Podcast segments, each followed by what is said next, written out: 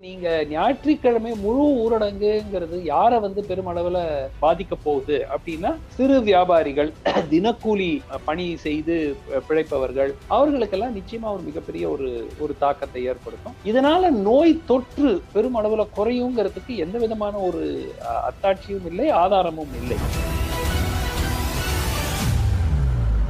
அனைத்து கட்சிகளுமே பொறுப்பு அற்ற ஒரு முறையில் செயல்படுகிறார்களோ இத்தகைய ரேலிஸ் நடந்துகிட்டு பிரதமரே வந்து மாஸ்க் போடாம தான் போறாரு நிறைய இடத்துக்கு நம்ம பார்த்துருக்கிறோம். ஸோ இதெல்லாம் வந்து வருந்ததுக்க ஒரு சுச்சுவேஷன்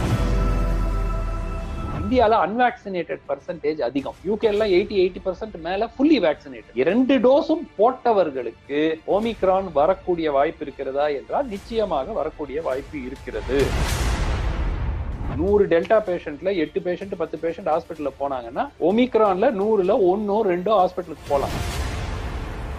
இப்போ ஒமிக்ரானுங்கிறது ஐம்பது பேர் ஒரு கிளாஸ்ல இருக்காங்கன்னா முப்பது பேர் முப்பத்தஞ்சு பேருக்கு பாசிட்டிவ் ஆயிடும். இந்த பள்ளிகளை திறந்து வைப்பதனால் நிச்சயமாக பெருமளவுல அடுத்த சில வாரங்களில் இளைஞர்கள் மாணவ மாணவிகளுக்கு இந்த பாதிப்பு ஏற்படுறதுக்கான வாய்ப்பு அதிகமாக இருக்கிறது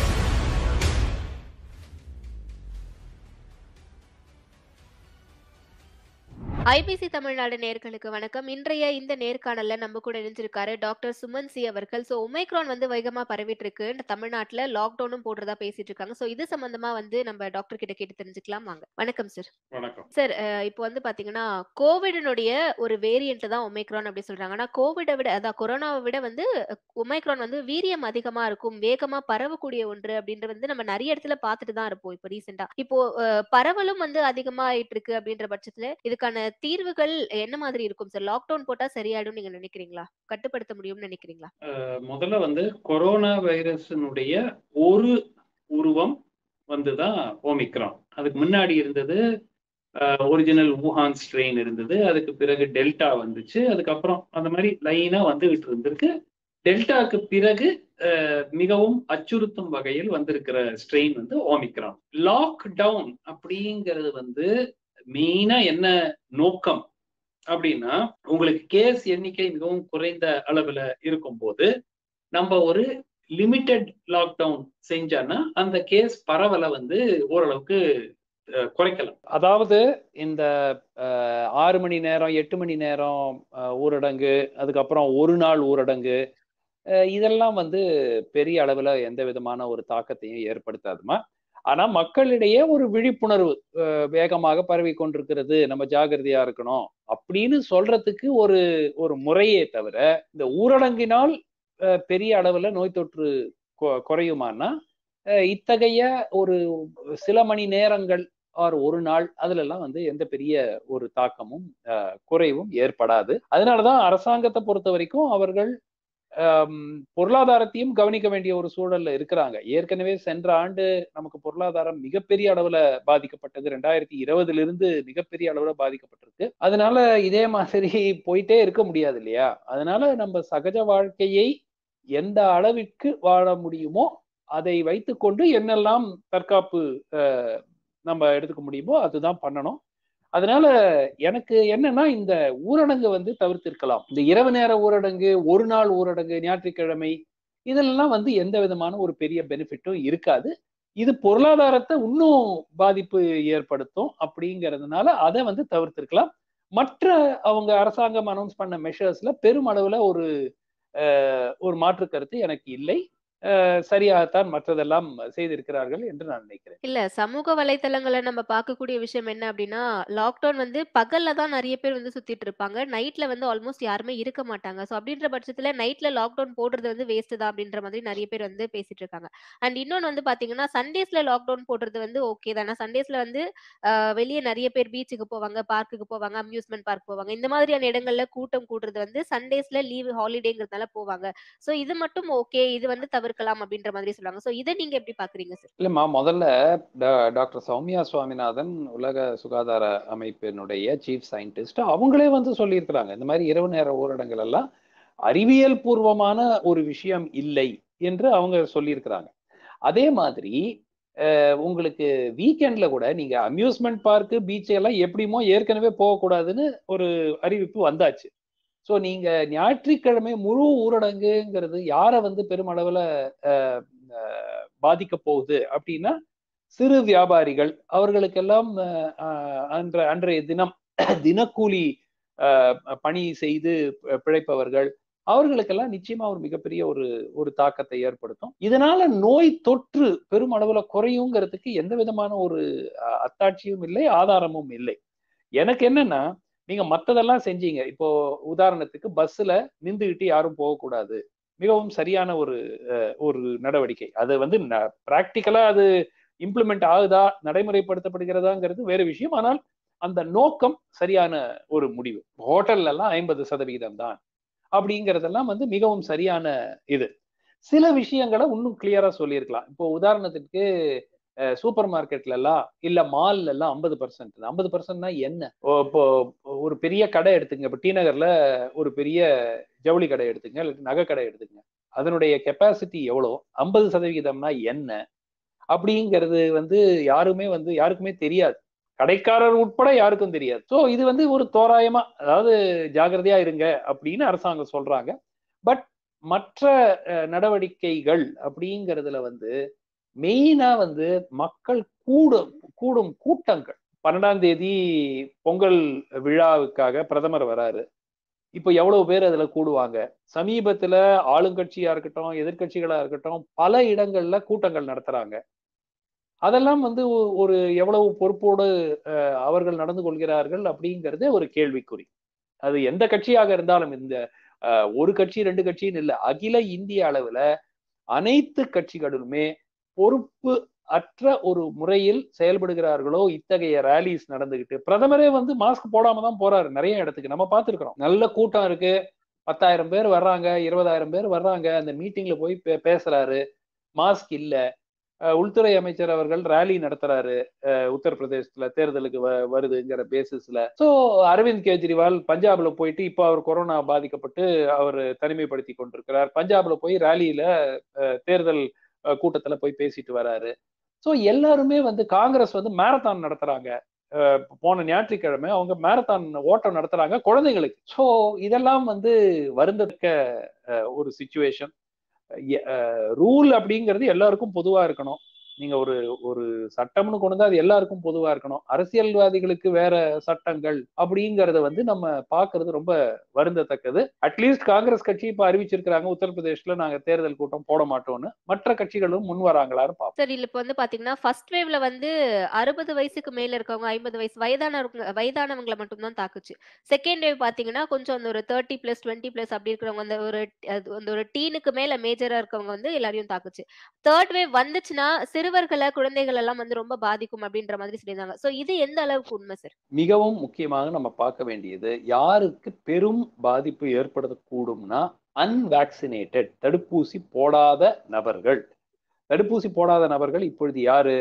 பதினெட்டு வயதுக்கு மேல தடுப்பூசி போட்டுக்குங்கன்னு சொல்லி எனக்கு வேண்டான்னு சொல்லிட்டு உட்கார்றவங்க. ரெண்டாவது குரூப்பு குழந்தைங்க. பதினெட்டு வயசு கீழே இருக்கிறவங்க. அதுல வந்து பதினஞ்சுல இருந்து பதினெட்டு இப்போ ஆரம்பிச்சிருக்கோம். இன்னும் கணிசமான எண்ணிக்கையில தடுப்பூசி இன்னும் அவங்களுக்கு போடப்படவில்லை. ஸோ இவர்கள் வந்து நிச்சயமா வல்லரபிள் ஏஜ் குரூப் ஒமிக்ரானை பார்த்த பொறுத்தவரை நம்ம பல நாடுகள்ல பார்க்கும்போது ஒமிக்ரான் உடைய தாக்கம் பெரும் அளவுல சிறிய வயது முதல்ல சிறிய வயதுனாக்கா உங்களுக்கு பதினெட்டு வயசு இருபது வயசு முப்பது வயசுக்குள்ள இருக்கிற நபர்களுக்கு பெரும் அளவுல தாக்கம் ஏற்படுத்தி இருக்கிறது. அதுல எந்த விதமான ஒரு மாற்று கருத்து இல்லை. ஏன்னா யூகேயா இருக்கட்டும் யூஎஸ்ஆ இருக்கட்டும் யூரோப்ல மற்ற நாடுகளா பார்க்கும்போது அந்த தாக்கம் இருக்கிறது.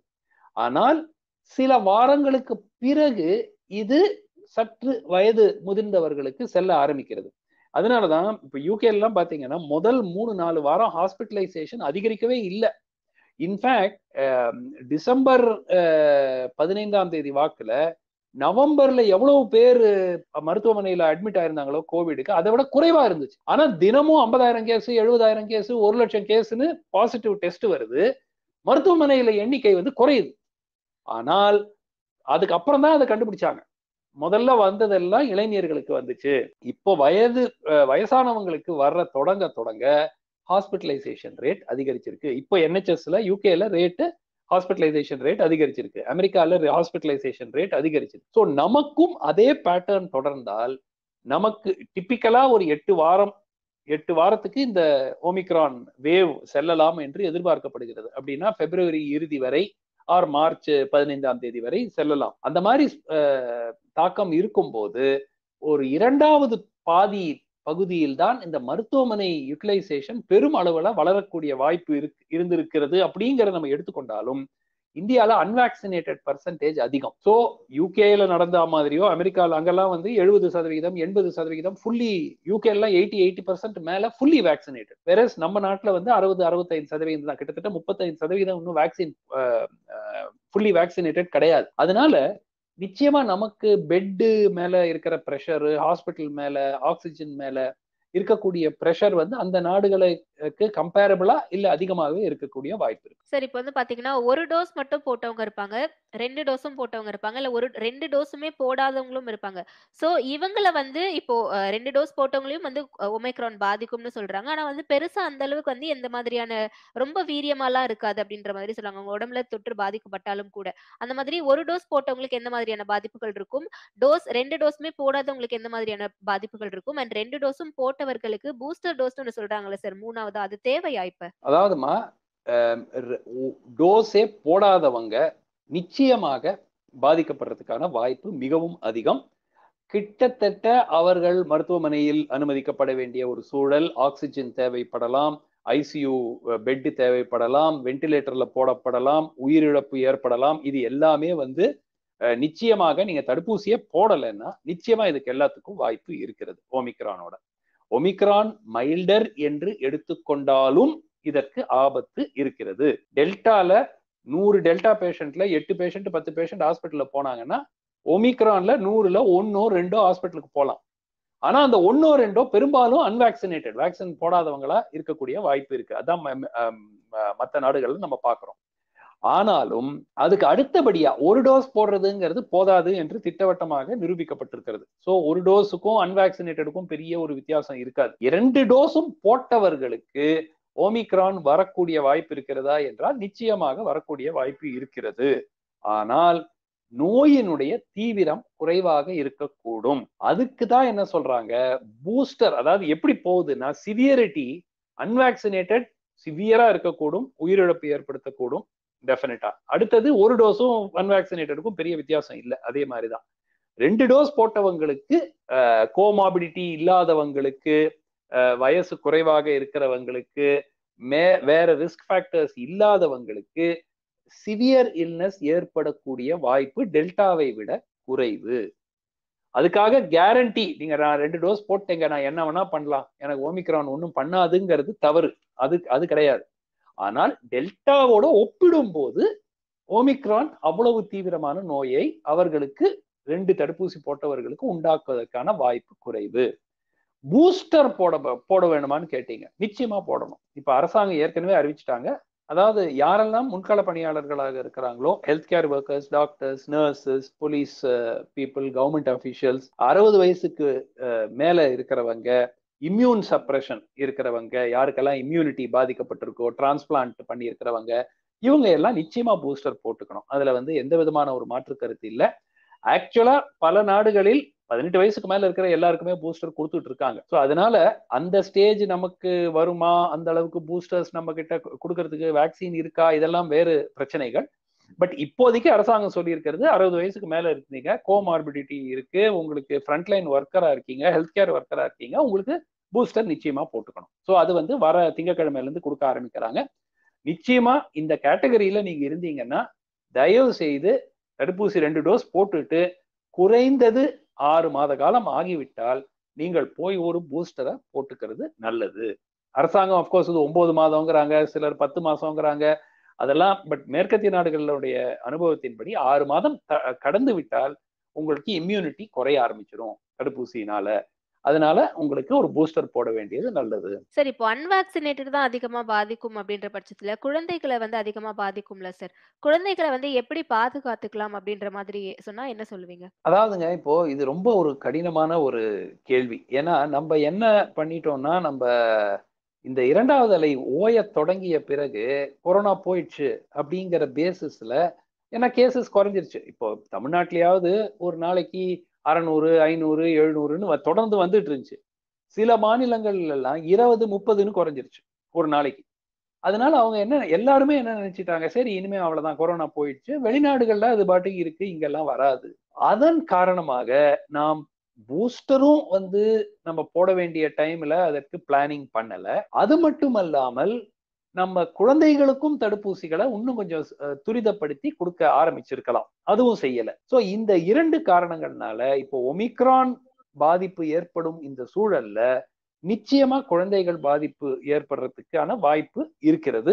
அவர்களை எப்படி பாதுகாக்கிறதுனா சேம் பெரியவங்களை எப்படி பாதுகாக்க பாதுகாக்கிறோமோ அதே தான் முகக்கவசம் சோஷியல் டிஸ்டன்சிங் சானிடைசேஷன் இதெல்லாம் நாம் செய்துதான் பாதுகாக்க முடியும். ஆனால் என்ன பிரச்சனைனா மாணவர்கள் பள்ளிகளுக்கு போகும்போது அங்க வந்து ஒமிக்ரான் பரவல் அப்படிங்கிறது ஒரு ஐம்பது பேர் ஒரு கிளாஸ்ல இருக்காங்க. ஒருத்தருக்கு வந்ததுன்னா டெல்டாவா இருந்தா ஒரு அஞ்சு பேருக்கோ ஆறு பேருக்கோ பரவும் ஒரு ஐம்பது பேர்ல. இப்போ ஒமிக்ரானுங்கிறது ஐம்பது பேர் ஒரு கிளாஸ்ல இருக்காங்கன்னா முப்பது பேர் முப்பத்தஞ்சு பேருக்கு பாசிட்டிவ் ஆயிடுது ஸோ அதனால இந்த பள்ளிகளை திறந்து வைப்பதனால் நிச்சயமாக பெருமளவுல அடுத்த சில வாரங்களில் ஆஹ், இளைஞர்கள் மாணவ மாணவிகளுக்கு இந்த பாதிப்பு ஏற்படுறதுக்கான வாய்ப்பு அதிகமாக இருக்கிறது. அதை வந்து அரசு மறுபரிசீலனை செய்யணும். ஒன்பதாம் கிளாஸ் வரைக்கும் க்ளோஸ் பண்ணிட்டாங்க. காலேஜுக்கும் க்ளோஸ் பண்ணிட்டாங்க. இப்போ அந்த டென்த் லெவன்த் டுவெல்த் மட்டும் அலோவ் பண்ணியிருக்காங்க. பட் அந்த கிளாஸஸ் கூட அடுத்த ஒரு அட்லீஸ்ட் இது எந்த அளவுக்கு பாதிப்பு போக போகிறதுங்கிறது தெரியாத ஒரு சூழல்ல. நமக்கு தெரிஞ்சிருச்சு கேஸ் எல்லாம் ஓரளவுக்கு பீக் ஆகி குறைய ஆரம்பிச்சிருச்சுன்னா நம்ம தைரியமா சில முடிவுகளை எடுக்கலாம். இப்ப நம்ம ஒண்ணுமே தெரியாத ஒரு சூழல் இருக்கும்போது இந்த டென்த் லெவன்த் டுவெல்த் மட்டும் நிச்சயமா வந்து சில வாரங்களுக்கு நான் சொல்றது எஸ் ரெண்டு வருஷமா மிகப்பெரிய தாக்கம் ஏற்பட்டிருக்கு. அதை வந்து எப் ஆனால் இந்த குழந்தைங்களுக்கு வேக்சின் போடல. பெரும்பாலான இந்த குழந்தைகள் இப்பதான் மூணு நாலு நாளா ஆரம்பிச்சிருக்கோம். அதுவும் பெரும் எண்ணிக்கையில இது வரைக்கும் நம்மளால வேக்சினேட் பண்ணி சக்சஸ்ஃபுல்லா முடிக்கல.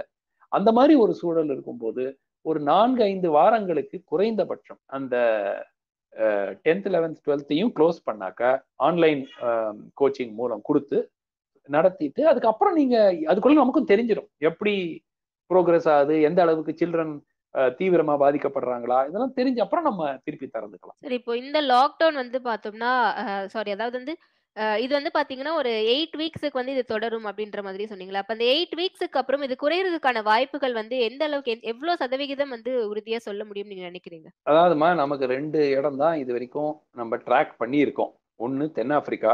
அங்கதான் முத முதல்ல ஒமிக்ரான் அஹ், கண்டறியப்பட்டது. அங்கதான் முதல்ல வந்துச்சான்னு தெரியாது. அங்கதான் கண்டறியப்பட்டது. அதனால தென்னாப்பிரிக்கால கணிசமான எண்ணிக்கையில ஒரு எட்டு வாரத்துக்கு பிறகு கேசஸ் குறைய ஆரம்பிச்சிட்டு ஆ- ஆரம்பிச்சிட்டு. அதனால அதை ஒரு எக்ஸாம்பிளா எடுத்திருக்கிறோம். யூகே இப்போ ஒரு ஒரு பீக் பிளாட்டூ மாதிரி வர ஆரம்பிச்சிருச்சு. லண்டன்ல எல்லாம் பர்டிகுலரா லண்டன் தான் யூகேல முத முதல்ல கேசஸ் அதிகரிச்சிச்சு. அங்க வந்து இப்போ குறைய ஆரம்பிச்சிருச்சு. ஸோ இந்த எக்ஸாம்பிள் ரெண்டு தான் இருக்கு நமக்கு பார்க்கறதுக்கு. இதை பார்க்கும்போது சரி அதே மாதிரி ஒரு பேட்டர்ன் இங்கேயும் நடக்கும் போல இருக்கு. ஆறு வாரம் எட்டு வாரம் இது அதிகரித்து அதிகரிச்சு அதுக்கு பிறகு ஒரு பீக் போயிட்டு அங்க பிளாட்டூ ஆகி குறைய ஆரம்பிச்சிடும் ஸோ ஒரு எட்டிலிருந்து பன்னெண்டு வாரத்திற்குள்ள இந்த அலை ஓயக்கூடிய ஒரு வாய்ப்பு இருக்கிறது. உங்களுக்கு சென்ற ஆண்டு உங்களுக்கு நினைவு இருக்கும். இதே மாதிரி தான் வந்து ஜனவரி ஃபெப்ரவரி தான் ஆக்சுவலாக போன வருஷம் ஜனவரி பிப்ரவரியில் கேசஸே கம்மியாக தான் இருந்துச்சு. அப்புறம் மார்ச்லேருந்து அப்படியே தூக்க ஆரம்பிச்சு மார்ச் ஏப்ரல் மார்ச் மிடில் இருந்து ஏப்ரல் மேல பீக்குக்கு போய் ஜூன்ல குறைஞ்சிருச்சு. ஸோ அதே மாதிரி உங்களுக்கு ஜூன் ஜூலைல குறைய ஆரம்பிச்சதுனால என்னுடைய எதிர்பார்ப்பு இந்த அலை மார்ச் மாதம் வரை மார்ச் பதினைந்து வரைக்கும் நிச்சயமா இருக்கக்கூடிய ஒரு வாய்ப்பு இருக்கிறது. அதை விட குறைவாக இருக்கக்கூடிய வாய்ப்பும் இருக்கு. தெளிவான பதில்களுக்கும் ரொம்ப விரிவான பதில்களுக்கும் நன்றி சார். எல்லாருமே வந்து இதன் மூலியமா நாங்க என்ன சொல்லிக்கிறோம்னா முகக்கவசம் அணிந்து சமூக இடைவெளியை பின்பற்றி பாதுகாப்பா எந்த அளவுக்கு இருக்க முடியுமோ அந்த அளவுக்கு இருக்கணும். நீங்களும் சேஃபா தடுப்பூசி போடாதவங்க தடுப்பூசி போடாதவங்க தயவு செய்து போய் போட்டுருக்குங்க. அதுக்கப்புறம் உங்களுக்கு பூஸ்டருக்கு யாரெல்லாம் எலிஜிபிளா இருக்கீங்களோ அடுத்த திங்கக்கிழமையிலேருந்து அரசாங்க மருத்துவமனைகள் எல்லாம் கொடுக்க போறாங்க. அதே மாதிரி இலவசமாக தான் கிடைக்கும். அதனால தயவு செய்து போய் பூஸ்டர் யாருக்கெல்லாம் எலிஜிபிலிட்டி இருக்கோ நீங்க போட்டுக்கோங்க. தடுப்பூசி ஒரு டோஸ் போட்டுட்டு கொரோனா போயிடுச்சுன்னு நினைச்சவங்க எல்லாம் போடா ரெண்டாவது டோஸை விட்டுட்டவங்க. அமைச்சர் அவர்கள் சொன்னது லட்சக்கணக்கான மக்கள் இரண்டாவது டோஸை சரியா போட்டுக்கல. முதல் டோஸ் மட்டும் போட்டுட்டு அப்படியே விட்டுட்டாங்க தமிழ்நாட்டுல அப்படின்னு. அவங்க எல்லாம் கூட தயவு செய்து போய் ரெண்டாவது டோஸை போட்டுக்கோங்க. ஒமிக்ரான் அதுக்கு முன்னாடி இருந்தது ஒரிஜினல் ஊஹான் ஸ்ட்ரெயின் இருந்தது. அதுக்கு பிறகு டெல்டா வந்துச்சு. அதுக்கப்புறம் அந்த மாதிரி லைனா வந்துகிட்டு இருந்திருக்கு டெல்டாக்கு பிறகு மிகவும் அச்சுறுத்தும் வகையில் வந்திருக்கிற ஸ்ட்ரெயின் வந்து ஓமிக்ரான் லாக்டவுன் அப்படிங்கிறது வந்து மெயினா என்ன நோக்கம்?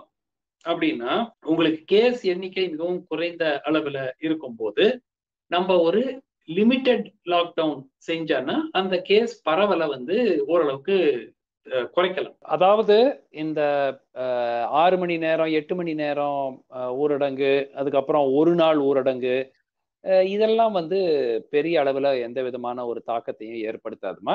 ஆனா மக்களிடையே ஒரு விழிப்புணர்வு வேகமாக பரவி கொண்டிருக்கிறது. நம்ம ஜாகிரதையா இருக்கணும் அப்படின்னு சொல்றதுக்கு ஒரு ஒரு முறையே தவிர இந்த ஊரடங்கினால் பெரிய அளவுல நோய் தொற்று குறையுமானா இத்தகைய ஒரு சில மணி நேரங்கள் ஆர் ஒரு நாள் அதுல எல்லாம் வந்து எந்த பெரிய ஒரு தாக்கமும் குறைவும் ஏற்படாது. அதனாலதான் அரசாங்கத்தை பொறுத்த வரைக்கும் அவர்கள் பொருளாதாரத்தையும் கவனிக்க வேண்டிய ஒரு சூழல்ல இருக்கிறாங்க. ஏற்கனவே சென்ற ஆண்டு நமக்கு பொருளாதாரம் மிகப்பெரிய அளவுல பாதிக்கப்பட்டது. ரெண்டாயிரத்தி இருபதுல இருந்து மிகப்பெரிய அளவுல பாதிக்கப்பட்டிருக்கு. அதனால இதே மாதிரி போயிட்டே இருக்க முடியாது இல்லையா? அதனால நம்ம சகஜ வாழ்க்கையை எந்த அளவிற்கு வாழ முடியுமோ அதை வைத்துக்கொண்டு என்னெல்லாம் தற்காப்பு நம்ம எடுத்துக்க முடியுமோ அதுதான் பண்ணணும்.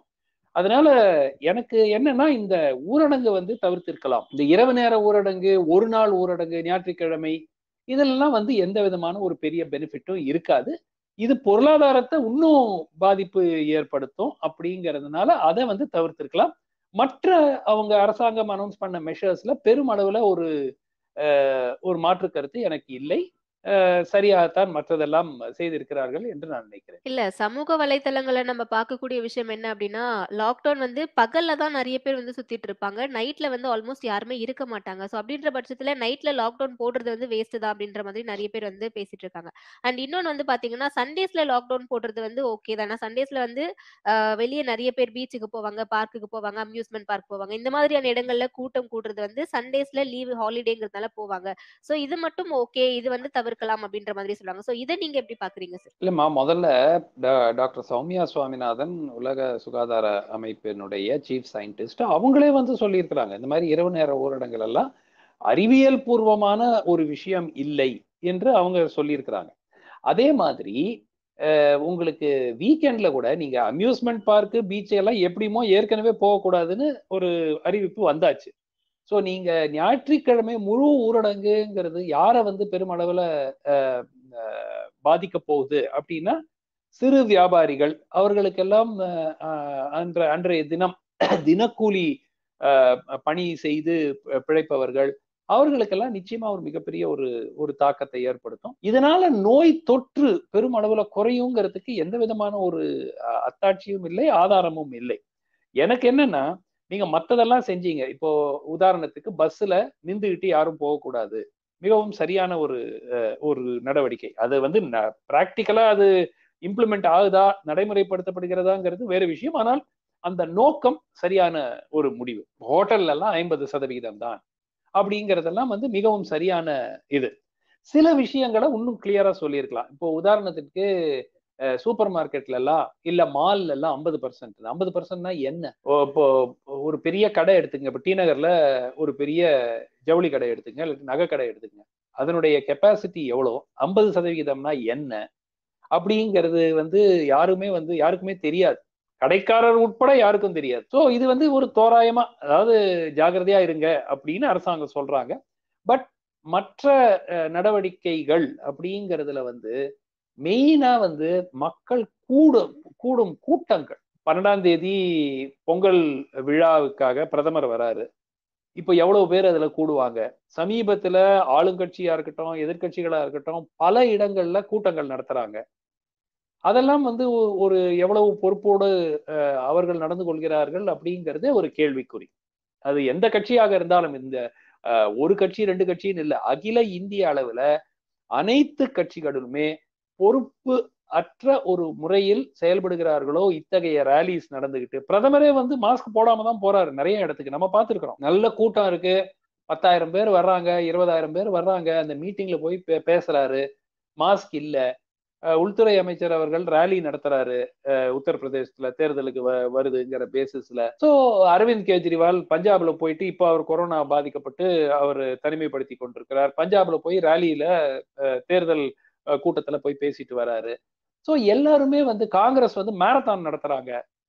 போன ஞாயிற்றுக்கிழமை அவங்க மேரத்தான் ஓட்டம் நடத்துறாங்க குழந்தைங்களுக்கு ஸோ இதெல்லாம் வந்து வருந்தத்தக்க ஒரு சுச்சுவேஷன் ரூல் அப்படிங்கிறது எல்லாருக்கும் பொதுவா இருக்கணும்.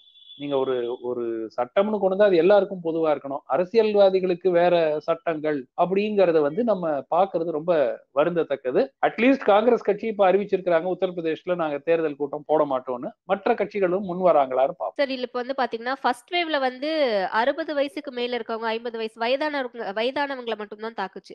செகண்ட் வேவ் பாத்தீங்கன்னா கொஞ்சம் அந்த ஒரு தேர்ட்டி பிளஸ் டுவெண்ட்டி பிளஸ் அப்படி இருக்கிறவங்க அந்த ஒரு அந்த ஒரு டீனுக்கு மேல மேஜரா இருக்கவங்க வந்து எல்லாரையும் தாக்குச்சு.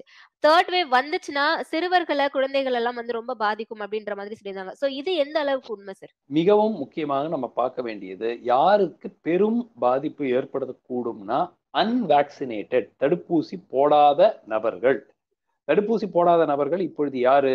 பதினெட்டு வயதுக்கு மேல தடுப்பூசி போட்டுக்குங்கன்னு சொல்லி எனக்கு வேண்டான்னு சொல்லிட்டு உட்கார்றவங்க. ரெண்டாவது குரூப்பு குழந்தைங்க. பதினெட்டு வயசு கீழே இருக்கிறவங்க. அதுல வந்து பதினஞ்சுல இருந்து பதினெட்டு இப்போ ஆரம்பிச்சிருக்கோம். இன்னும் கணிசமான எண்ணிக்கையில தடுப்பூசி இன்னும் அவங்களுக்கு போடப்படவில்லை. ஸோ இவர்கள் வந்து நிச்சயமா வல்லரபிள் ஏஜ் குரூப் ஒமிக்ரானை பார்த்த பொறுத்தவரை நம்ம பல நாடுகள்ல பார்க்கும்போது ஒமிக்ரான் உடைய தாக்கம் பெரும் அளவுல சிறிய வயது முதல்ல சிறிய வயதுனாக்கா உங்களுக்கு பதினெட்டு வயசு இருபது வயசு முப்பது வயசுக்குள்ள இருக்கிற நபர்களுக்கு பெரும் அளவுல தாக்கம் ஏற்படுத்தி இருக்கிறது. அதுல எந்த விதமான ஒரு மாற்று கருத்து இல்லை. ஏன்னா யூகேயா இருக்கட்டும் யூஎஸ்ஆ இருக்கட்டும் யூரோப்ல மற்ற நாடுகளா பார்க்கும்போது அந்த தாக்கம் இருக்கிறது. ஆனால் சில வாரங்களுக்கு பிறகு இது சற்று வயது முதிர்ந்தவர்களுக்கு செல்ல ஆரம்பிக்கிறது. அதனாலதான் இப்ப யூகேலாம் பாத்தீங்கன்னா முதல் மூணு நாலு வாரம் ஹாஸ்பிட்டலைசேஷன் அதிகரிக்கவே இல்லை. இன்ஃபேக்ட் டிசம்பர் பதினைந்தாம் தேதி வாக்குல நவம்பர்ல எவ்வளவு பேர் மருத்துவமனையில அட்மிட் ஆயிருந்தாங்களோ கோவிடுக்கு அதை விட குறைவா இருந்துச்சு. ஆனா தினமும் ஐம்பதாயிரம் கேஸ் எழுபதாயிரம் கேஸ் ஒரு லட்சம் கேஸ்னு பாசிட்டிவ் டெஸ்ட் வருது. மருத்துவமனையில எண்ணிக்கை வந்து குறையுது. ஆனால் அதுக்கப்புறம் தான் அதை கண்டுபிடிச்சாங்க. முதல்ல வந்ததெல்லாம் இளைஞர்களுக்கு வந்துச்சு. இப்போ வயது வயசானவங்களுக்கு வர்ற தொடங்க தொடங்க ஹாஸ்பிட்டலைசேஷன் ரேட் அதிகரிச்சிருக்கு. இப்போ என்ஹெச்எஸ்ல யூகேல ரேட்டு ஹாஸ்பிட்டலைசேஷன் ரேட் அதிகரிச்சிருக்கு. அமெரிக்கால ஹாஸ்பிட்டலைசேஷன் ரேட் அதிகரிச்சிருக்கு. ஸோ நமக்கும் அதே பேட்டர்ன் தொடர்ந்தால் நமக்கு டிப்பிக்கலா ஒரு எட்டு வாரம் எட்டு வாரத்துக்கு இந்த ஓமிக்ரான் வேவ் செல்லலாம் என்று எதிர்பார்க்கப்படுகிறது. அப்படின்னா பிப்ரவரி இறுதி வரை ஆர் மார்ச் பதினைந்தாம் தேதி வரை செல்லலாம். அந்த மாதிரி தாக்கம் இருக்கும்போது ஒரு இரண்டாவது பாதி பகுதியில் தான் இந்த மருத்துவமனை யூட்டிலைசேஷன் பெரும் அளவுல வளரக்கூடிய வாய்ப்பு இருக்கு இருந்திருக்கிறது அப்படிங்கிறத நம்ம எடுத்துக்கொண்டாலும் இந்தியால அன்வாக்சினேட்டட் பர்சன்டேஜ் அதிகம். ஸோ யூகேல நடந்த மாதிரியோ அமெரிக்காவில் அங்கெல்லாம் வந்து எழுபது சதவீதம் எண்பது சதவீதம் ஃபுல்லி யூகேலாம் எயிட்டி எயிட்டி பர்சன்ட் மேல ஃபுல்லி வேக்சினேட்டட் வேற நம்ம நாட்டில் வந்து அறுபது அறுபத்தைந்து சதவீதம் தான். கிட்டத்தட்ட முப்பத்தைந்து சதவீதம் இன்னும் வேக்சின் ஃபுல்லி வேக்சினேட்டட் கிடையாது. அதனால நிச்சயமா நமக்கு பெட்டு மேல இருக்கிற ப்ரெஷரு ஹாஸ்பிட்டல் மேல ஆக்சிஜன் மேல இருக்கக்கூடிய ப்ரெஷர் வந்து அந்த நாடுகளுக்கு கம்பேரபிளா இல்ல அதிகமாகவே இருக்கக்கூடிய வாய்ப்பு இருக்கு. சரி இப்போ வந்து பாத்தீங்கன்னா ஒரு டோஸ் மட்டும் போட்டவங்க இருப்பாங்க ரெண்டு டோஸும் போட்டவங்க இருப்பாங்க இல்ல ஒரு ரெண்டு டோஸுமே போடாதவங்களும் இருப்பாங்க. சோ இவங்கள வந்து இப்போ ரெண்டு டோஸ் போட்டவங்களையும் வந்து ஒமைக்ரான் பாதிக்கும்னு சொல்றாங்க. ஆனா வந்து பெருசா அந்த அளவுக்கு வந்து எந்த மாதிரியான ரொம்ப வீரியமாலாம் இருக்காது அப்படின்ற மாதிரி சொல்றாங்க. அவங்க உடம்புல தொற்று பாதிக்கப்பட்டாலும் கூட. அந்த மாதிரி ஒரு டோஸ் போட்டவங்களுக்கு எந்த மாதிரியான பாதிப்புகள் இருக்கும்? டோஸ் ரெண்டு டோஸுமே போடாதவங்களுக்கு எந்த மாதிரியான பாதிப்புகள் இருக்கும்? அண்ட் ரெண்டு டோஸும் போட்ட போட்டவர்களுக்கு பூஸ்டர் டோஸ்னு சொல்றாங்களே சார் மூணாவது அது தேவையா இப்ப? அதாவதுமா டோஸே போடாதவங்க நிச்சயமாக பாதிக்கப்படுறதுக்கான வாய்ப்பு மிகவும் அதிகம். கிட்டத்தட்ட அவர்கள் மருத்துவமனையில் அனுமதிக்கப்பட வேண்டிய ஒரு சூழல் ஆக்சிஜன் தேவைப்படலாம் ஐசியூ பெட் தேவைப்படலாம் வென்டிலேட்டர்ல போடப்படலாம் உயிரிழப்பு ஏற்படலாம் இது எல்லாமே வந்து நிச்சயமாக நீங்க தடுப்பூசியை போடலைன்னா நிச்சயமா இதுக்கு எல்லாத்துக்கும் வாய்ப்பு இருக்கிறது ஓமிக்ரானோட. ஒமிக்ரான் மைல்டர் என்று எடுத்துக்கொண்டாலும் இதற்கு ஆபத்து இருக்கிறது. டெல்டால நூறு டெல்டா பேஷண்ட்ல எட்டு பேஷண்ட் பத்து பேஷண்ட் ஹாஸ்பிட்டல்ல போனாங்கன்னா ஒமிக்ரான்ல நூறுல ஒன்னோ ரெண்டோ ஹாஸ்பிட்டலுக்கு போகலாம் ஆனா அந்த ஒன்னோ ரெண்டோ பெரும்பாலும் அன்வாக்சினேட்டட் வேக்சின் போடாதவங்களா இருக்கக்கூடிய வாய்ப்பு இருக்கு. அதான் மற்ற நாடுகள்ல நம்ம பாக்குறோம் ஆனாலும் அதுக்கு அடுத்தபடியா ஒரு டோஸ் போடுறதுங்கிறது போதாது என்று திட்டவட்டமாக நிரூபிக்கப்பட்டிருக்கிறது. சோ ஒரு டோஸுக்கும் அன்வாக்சினேட்டடுக்கும் பெரிய ஒரு வித்தியாசம் இருக்காது. இரண்டு டோஸும் போட்டவர்களுக்கு ஓமிக்ரான் வரக்கூடிய வாய்ப்பு இருக்கிறதா என்றால் நிச்சயமாக வரக்கூடிய வாய்ப்பு இருக்கிறது. ஆனால் நோயினுடைய தீவிரம் குறைவாக இருக்கக்கூடும். அதுக்கு தான் என்ன சொல்றாங்க? பூஸ்டர் அதாவது எப்படி போகுதுன்னா சிவியரிட்டி அன்வாக்சினேட்டட் சிவியரா இருக்கக்கூடும் உயிரிழப்பு ஏற்படுத்தக்கூடும். டெஃபினட்டா அடுத்தது ஒரு டோஸும் அன்வேக்சினேட்டடுக்கும் பெரிய வித்தியாசம் இல்லை. அதே மாதிரிதான். ரெண்டு டோஸ் போட்டவங்களுக்கு கோமாபிலிட்டி இல்லாதவங்களுக்கு வயசு குறைவாக இருக்கிறவங்களுக்கு மே வேற ரிஸ்க் ஃபேக்டர்ஸ் இல்லாதவங்களுக்கு சிவியர் இல்னஸ் ஏற்படக்கூடிய வாய்ப்பு டெல்டாவை விட குறைவு. அதுக்காக கேரண்டி நீங்க நான் ரெண்டு டோஸ் போட்டேங்க நான் என்ன வேணா பண்ணலாம். எனக்கு ஓமிக்ரான் ஒன்றும் பண்ணாதுங்கிறது தவறு. அது அது கிடையாது. ஆனால் டெல்டாவோட ஒப்பிடும் போது ஓமிக்ரான் அவ்வளவு தீவிரமான நோயை அவர்களுக்கு ரெண்டு தடுப்பூசி போட்டவர்களுக்கு உண்டாக்குவதற்கான வாய்ப்பு குறைவு. பூஸ்டர் போட போட வேணுமான்னு கேட்டீங்க. நிச்சயமா போடணும். இப்ப அரசாங்கம் ஏற்கனவே அறிவிச்சிட்டாங்க. அதாவது யாரெல்லாம் முன்கள பணியாளர்களாக இருக்கிறாங்களோ health care workers doctors nurses police people government officials அறுபது வயசுக்கு uh, மேல இருக்கிறவங்க இம்யூன் சப்ரஷன் இருக்கிறவங்க யாருக்கெல்லாம் இம்யூனிட்டி பாதிக்கப்பட்டிருக்கோ டிரான்ஸ்பிளான்ட் பண்ணி இருக்கிறவங்க இவங்க எல்லாம் நிச்சயமா பூஸ்டர் போட்டுக்கணும். அதுல வந்து எந்த விதமான ஒரு மாற்று கருத்து இல்லை. ஆக்சுவலா பல நாடுகளில் பதினெட்டு வயசுக்கு மேல இருக்கிற எல்லாருக்குமே பூஸ்டர் கொடுத்துட்டு இருக்காங்க. ஸோ அதனால அந்த ஸ்டேஜ் நமக்கு வருமா? அந்த அளவுக்கு பூஸ்டர்ஸ் நம்ம கிட்ட கொடுக்கறதுக்கு வேக்சின் இருக்கா? இதெல்லாம் வேறு பிரச்சனைகள். பட் இப்போதைக்கு அரசாங்கம் சொல்லியிருக்கிறது அறுபது வயசுக்கு மேல இருக்கீங்க கோமார்பிடிட்டி இருக்கு உங்களுக்கு ஃப்ரண்ட்லைன் ஒர்க்கரா இருக்கீங்க ஹெல்த் கேர் ஒர்க்கரா இருக்கீங்க உங்களுக்கு பூஸ்டர் நிச்சயமா போட்டுக்கணும். ஸோ அது வந்து வர திங்கக்கிழமையிலேருந்து கொடுக்க ஆரம்பிக்கிறாங்க. நிச்சயமா இந்த கேட்டகரியில நீங்க இருந்தீங்கன்னா தயவு செய்து தடுப்பூசி ரெண்டு டோஸ் போட்டுட்டு குறைந்தது ஆறு மாத காலம் ஆகிவிட்டால் நீங்கள் போய் ஒரு பூஸ்டரை போட்டுக்கிறது நல்லது. அரசாங்கம் அஃப்கோர்ஸ் இது ஒன்பது மாதங்கிறாங்க சிலர் பத்து மாசங்கிறாங்க அதெல்லாம் பட் மேற்கத்திய நாடுகளுடைய அனுபவத்தின்படி ஆறு மாதம் கடந்து விட்டால் உங்களுக்கு இம்யூனிட்டி குறைய ஆரம்பிச்சிடும் தடுப்பூசியினால. அதனால உங்களுக்கு ஒரு பூஸ்டர் போட வேண்டியது நல்லது. சார் இப்போ அன்வாக்சினேட்டட் தான் அதிகமா பாதிக்கும் அப்படின்ற பட்சத்துல குழந்தைகளை வந்து அதிகமா பாதிக்கும்ல சார்? குழந்தைகளை வந்து எப்படி பாதுகாத்துக்கலாம் அப்படின்ற மாதிரி சொன்னா என்ன சொல்லுவீங்க? அதாவதுங்க இப்போ இது ரொம்ப ஒரு கடினமான ஒரு கேள்வி. ஏன்னா நம்ம என்ன பண்ணிட்டோம்னா நம்ம இந்த இரண்டாவது அலை ஓய தொடங்கிய பிறகு கொரோனா போயிடுச்சு அப்படிங்கிற பேசிஸ்ல ஏன்னா கேசஸ் குறைஞ்சிருச்சு. இப்போ தமிழ்நாட்டிலேயாவது ஒரு நாளைக்கு அறநூறு ஐநூறு எழுநூறுன்னு தொடர்ந்து வந்துட்டு இருந்துச்சு. சில மாநிலங்கள்ல எல்லாம் இருபது முப்பதுன்னு குறைஞ்சிருச்சு ஒரு நாளைக்கு. அதனால அவங்க என்ன எல்லாருமே என்ன நினைச்சிட்டாங்க சரி இனிமே அவ்வளவுதான் கொரோனா போயிடுச்சு வெளிநாடுகள்ல அது பாட்டுக்கு இருக்கு இங்கெல்லாம் வராது.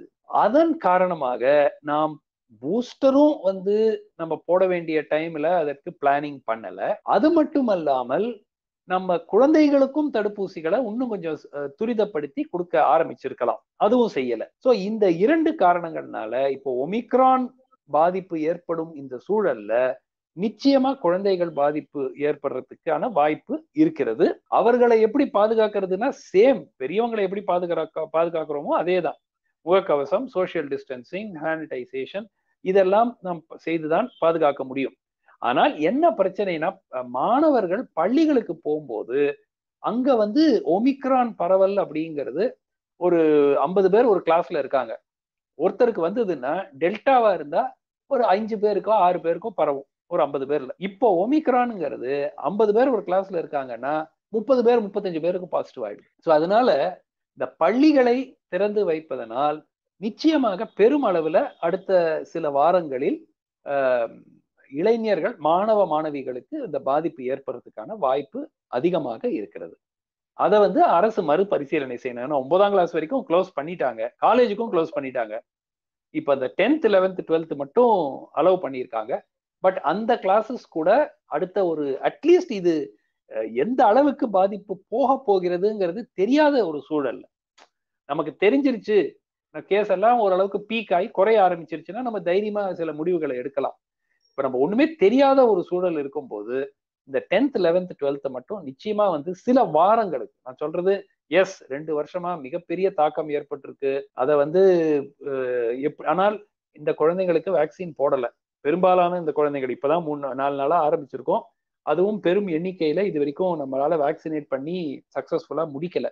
அந்த மாதிரி ஒரு சூழல் இருக்கும்போது ஒரு நான்கு ஐந்து வாரங்களுக்கு குறைந்தபட்சம் அந்த டென்த் லெவன்த் டுவெல்த்தையும் க்ளோஸ் பண்ணாக்க ஆன்லைன் கோச்சிங் um, மூலம் கொடுத்து நடத்திட்டு அதுக்கப்புறம் நீங்க அதுக்குள்ள நமக்கும் தெரிஞ்சிடும் எப்படி ப்ரோக்ரஸ் ஆகுது எந்த அளவுக்கு சில்ட்ரன் தீவிரமா பாதிக்கப்படுறாங்களா இதெல்லாம் தெரிஞ்ச அப்புறம் நம்ம திருப்பி திறந்துக்கலாம் சரி இப்போ இந்த லாக்டவுன் வந்து பார்த்தோம்னா சாரி அதாவது வந்து இது வந்து பாத்தீங்கன்னா ஒரு எயிட் வீக்ஸுக்கு வந்து இது தொடரும் அப்படின்ற மாதிரி சொன்னீங்களா? அப்ப அந்த எயிட் வீக்ஸுக்கு அப்புறம் இது குறையறதுக்கான வாய்ப்புகள் வந்து எந்த அளவுக்கு எவ்வளவு சதவிகிதம் வந்து உறுதியா சொல்ல முடியும் நீங்க நினைக்கிறீங்க? அதாவதுமா நமக்கு ரெண்டு இடம் தான் இது வரைக்கும் நம்ம ட்ராக் பண்ணியிருக்கோம். ஒன்று தென்னாப்பிரிக்கா அங்கதான் முத முதல்ல ஒமிக்ரான் கண்டறியப்பட்டது. அங்கதான் முதல்ல வந்துச்சான்னு தெரியாது அங்கதான் கண்டறியப்பட்டது. அதனால தென்னாப்பிரிக்கால கணிசமான எண்ணிக்கையில ஒரு எட்டு வாரத்துக்கு பிறகு கேசஸ் குறைய ஆரம்பிச்சுட்டு ஆரம்பிச்சுட்டு. அதனால அதை ஒரு எக்ஸாம்பிளா எடுத்திருக்கிறோம். யூகே இப்போ ஒரு ஒரு பீக் பிளாட்டூ மாதிரி வர ஆரம்பிச்சிருச்சு. லண்டன்ல எல்லாம் பர்டிகுலரா லண்டன் தான் யூகேல முத முதல்ல கேசஸ் அதிகரிச்சிச்சு. அங்க வந்து இப்ப குறைய ஆரம்பிச்சிருச்சு. ஸோ இந்த எக்ஸாம்பிள் ரெண்டு தான் இருக்கு நமக்கு பார்க்கறதுக்கு. இதை பார்க்கும்போது சரி அதே மாதிரி ஒரு பேட்டர்ன் இங்கேயும் நடக்கும் போல இருக்கு. ஆறு வாரம் எட்டு வாரம் இது அதிகரித்து அதிகரிச்சு அதுக்கு பிறகு ஒரு பீக் போயிட்டு அங்க பிளாட்டு ஆகி குறைய ஆரம்பிச்சிடும் ஸோ ஒரு எட்டிலிருந்து பன்னெண்டு வாரத்திற்குள்ள இந்த அலை ஓயக்கூடிய ஒரு வாய்ப்பு இருக்கிறது. உங்களுக்கு சென்ற ஆண்டு உங்களுக்கு நினைவு இருக்கும். இதே மாதிரி தான் வந்து ஜனவரி பிப்ரவரியில ஆக்சுவலாக போன வருஷம் ஜனவரி பிப்ரவரியில் கேசஸே கம்மியாக தான் இருந்துச்சு. அப்புறம் மார்ச்ல இருந்து அப்படியே தூக்க ஆரம்பிச்சு மார்ச் ஏப்ரல் மார்ச் மிடில் இருந்து ஏப்ரல் மேல பீக்குக்கு போய் ஜூன்ல குறைஞ்சிருச்சு. ஸோ அதே மாதிரி உங்களுக்கு ஜூன் ஜூலைல குறைய ஆரம்பிச்சதுனால என்னுடைய எதிர்பார்ப்பு இந்த அலை மார்ச் மாதம் வரை மார்ச் பதினைந்து வரைக்கும் நிச்சயமா இருக்கக்கூடிய ஒரு வாய்ப்பு இருக்கிறது. அதை விட குறைவாக இருக்கக்கூடிய வாய்ப்பும் இருக்கு. தெளிவான பதில்களுக்கும் ரொம்ப விரிவான பதில்களுக்கும் நன்றி சார். எல்லாருமே வந்து இதன் மூலியமா நாங்க என்ன சொல்லிக்கிறோம்னா முகக்கவசம் அணிந்து சமூக இடைவெளியை பின்பற்றி பாதுகாப்பா எந்த அளவுக்கு இருக்க முடியுமோ அந்த அளவுக்கு இருக்கணும். அண்ட் நீங்களும் சேஃபா தடுப்பூசி போடாதவங்க தடுப்பூசி போடாதவங்க தயவு செய்து போய் போட்டுக்குங்க அதுக்கப்புறம் உங்களுக்கு பூஸ்டருக்கு யாரெல்லாம் எலிஜிபிளா இருக்கீங்களோ அடுத்த திங்கக்கிழமையிலேருந்து அரசாங்க மருத்துவமனைகள் எல்லாம் கொடுக்க போறாங்க. அதே மாதிரி இலவசமாக தான் கிடைக்கும். அதனால தயவு செய்து போய் பூஸ்டர் யாருக்கெல்லாம் எலிஜிபிலிட்டி இருக்கோ நீங்க போட்டுக்கோங்க.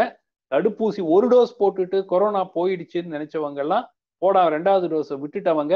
அமைச்சர் அவர்கள் சொன்னது லட்சக்கணக்கான மக்கள் இரண்டாவது டோஸை சரியா போட்டுக்கல. முதல் டோஸ் மட்டும் போட்டுட்டு அப்படியே விட்டுட்டாங்க தமிழ்நாட்டுல அப்படின்னு. அவங்க எல்லாம் கூட தயவு செய்து போய் இரண்டாவது டோஸை போட்டுக்கோங்க. கண்டிப்பா கண்டிப்பா சார் உங்களுடைய விரிவான தெளிவான நன்றி. பதில்களுக்கு நன்றி சார் நன்றிம்மா தேங்க்யூ